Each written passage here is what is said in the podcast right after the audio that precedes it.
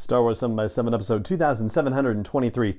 All right, we're going to talk a little bit more about some Boba Fett backstory stuff, and these are the last stories in the canon as far as we know so far, before we get into the whole War of the Bounty Hunters thing that just got unloaded on us earlier this year. Punch it.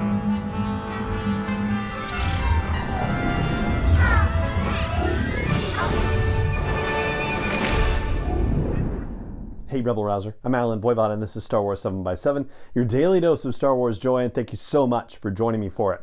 So, we're going to talk about three particular Boba Fett stories, or stories in which Boba Fett either appears or is referenced that are worth mentioning, I think, as far as our review of Boba Fett and his backstory, and they're going to go pretty quickly, comparatively speaking. So, we were talking yesterday about From a Certain Point of View, which is the 40th anniversary collection of short stories, in this particular case, the one for The Empire Strikes Back.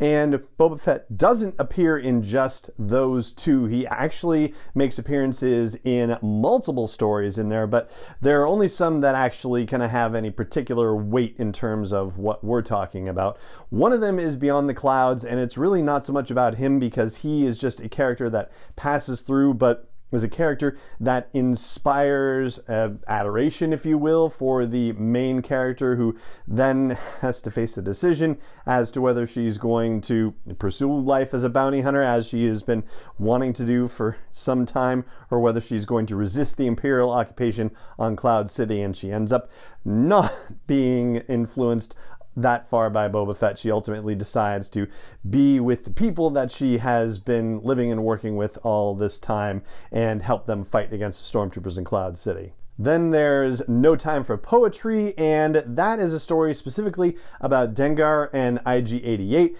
And we find out that they found out the coordinates that Boba Fett gave them in that story we talked about yesterday were dummy coordinates, but they figured out that that was the case, and so they cracked Boba Fett's own coordinate system inside his ship and got the coordinates out of Boba Fett's ship. But as you'll recall from yesterday's story, the trick that Boba Fett learned was putting dummy coordinates into his own ship.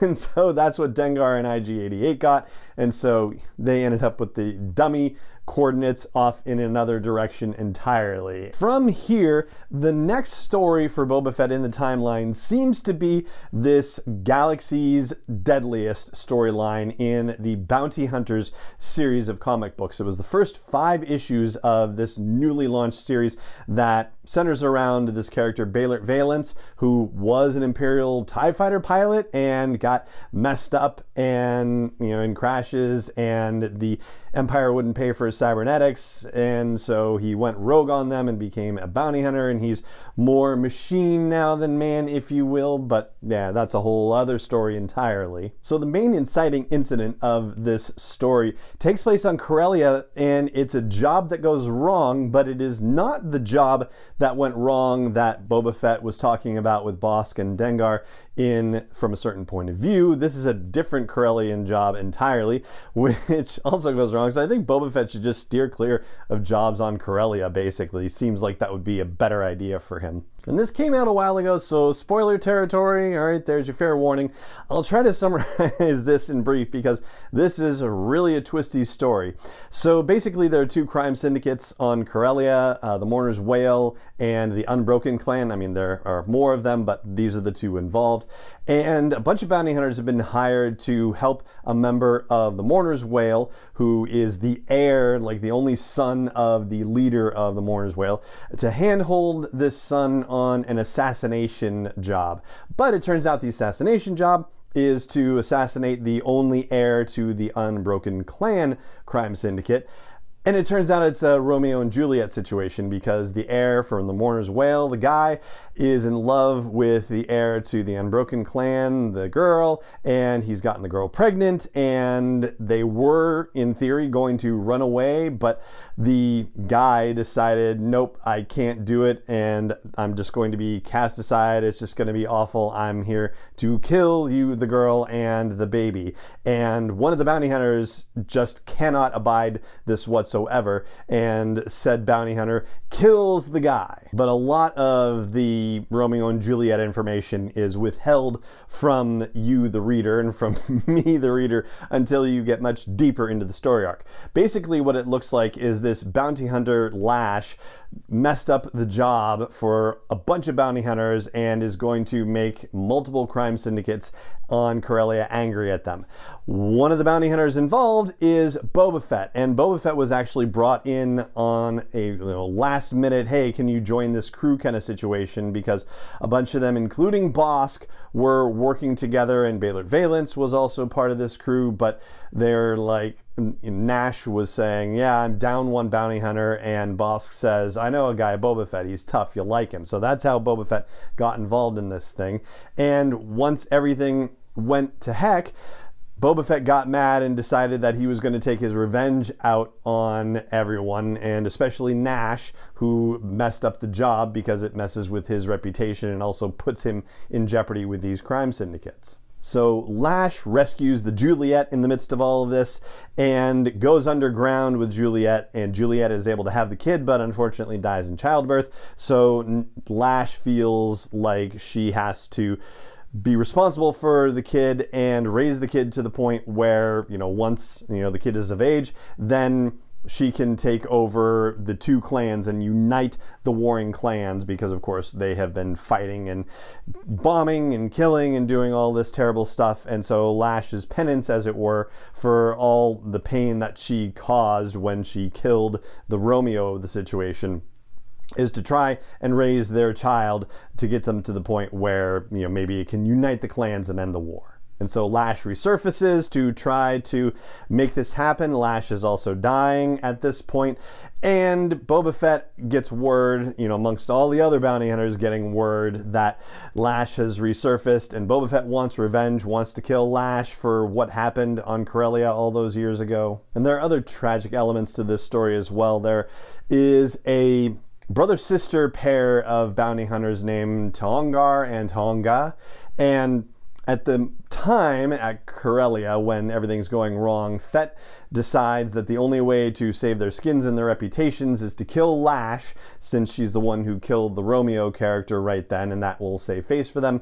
Valance doesn't want Boba Fett to kill Lash because Lash is his mentor, and so you know knocks Boba Fett when Boba Fett's trying to shoot Lash, and instead Boba Fett kills Taongar by mistake. Meanwhile, his sister Tonga doesn't know how that all went down and just blames Lash for the fact that Taongar got killed during this mission where Lash just went rogue. And so once Lash resurfaces, Tonga wants to find Lash and kill her herself. Unfortunately, Boba Fett ends up killing Tonga as well on his way through to try to kill Lash. And as opposed to killing the brother, which was accidental, he wasn't aiming at Taonga, he was aiming at Lash and was interfered with by Valance. This time, shooting Tonga, who was like, Yeah, I should have just stayed on the farm with the woman that I loved. I should not have come on this bounty hunting quest. And it's right in that moment when Boba Fett shows up and kills her. And it's just like, Oh, it's so sad. And Boba doesn't quite get to the point of killing Lash, basically ends up getting her trapped on this ship that is also being bombarded by one of those Corellian clans that's managed to track her down. And so Boba Fett just decides to bail out while the bailing's good. And so, yeah, the whole ship gets blown up and Lash is ultimately killed. But Boba Fett now skates away feeling like that whole situation has been avenged and the scales have been balanced. But particularly of interest also for this story is the fact that once he hears that Lash has resurfaced and decides to get himself involved in this situation, he says, A, don't even worry about the credits to the person who contacts him about it. He's going to do this as a personal thing for himself. And B, he still has Han Solo in carbonite in the hold of his ship, and he decides to go off on this side adventure anyway instead of just heading straight for Jabba. In truth, I might have buried the lead on that one, considering that you know the first time you see him in present day if you will of this story it is him you know, getting the message and a shot from you know back deeper in the ship where you can see him in the cockpit, but you know in the foreground is Han Solo in carbonite, and he's like, "Yeah, don't worry about the credits. I'm just gonna go see what this is all about and take my revenge." And so there you go. That's what I've got for you on our latest addition to the review of Boba Fett's backstory, finishing off the From a Certain Point of View stories for the Empire Strikes Back short story collection and this first story arc in the Bounty Hunters comic series. And that is going to do it for this episode of the show. It just remains for me to say thank you so much for joining me for it as always, and may the Force be with you wherever in the world you may be. Star Wars 7 is not endorsed or sponsored yet by Lucasfilm Limited, Disney, or 20th Century Fox, and is intended for entertainment and information purposes only. Star Wars, the Star Wars logo, all names and pictures of Star Wars characters, vehicles, and any other Star Wars related items are registered trademarks and or copyrights of Lucasfilm Limited, or their respective trademark and copyright holders. May the force be with them. All original content is copyright 2021 by Star Wars 7 by 7 We hope you love it. Have you heard about the 2018 study that showed half of prenatal vitamins tested had unacceptable levels of heavy metals? No? Well, now you have. I'm Kat, mother of three and founder of Ritual, the company making traceability the new standard in the supplement industry. I remember staring at my prenatal vitamins and finding all these things I was trying to avoid high amounts of heavy metals, synthetic colorants, and unnecessary ingredients. So, at four months pregnant, I quit my job and started Ritual because I believe that all women deserve to know what they're putting in their bodies and why. I'm so proud of our prenatal vitamin the ingredients are 100% traceable, it's third party tested for microbes and heavy metals, and recently received the Purity Award from the Clean Label Project. You see, we trace like a mother because, let's be honest, no one cares quite like a mother. But don't just take my word for it. Trace for yourself with 25% off at ritual.com slash podcast.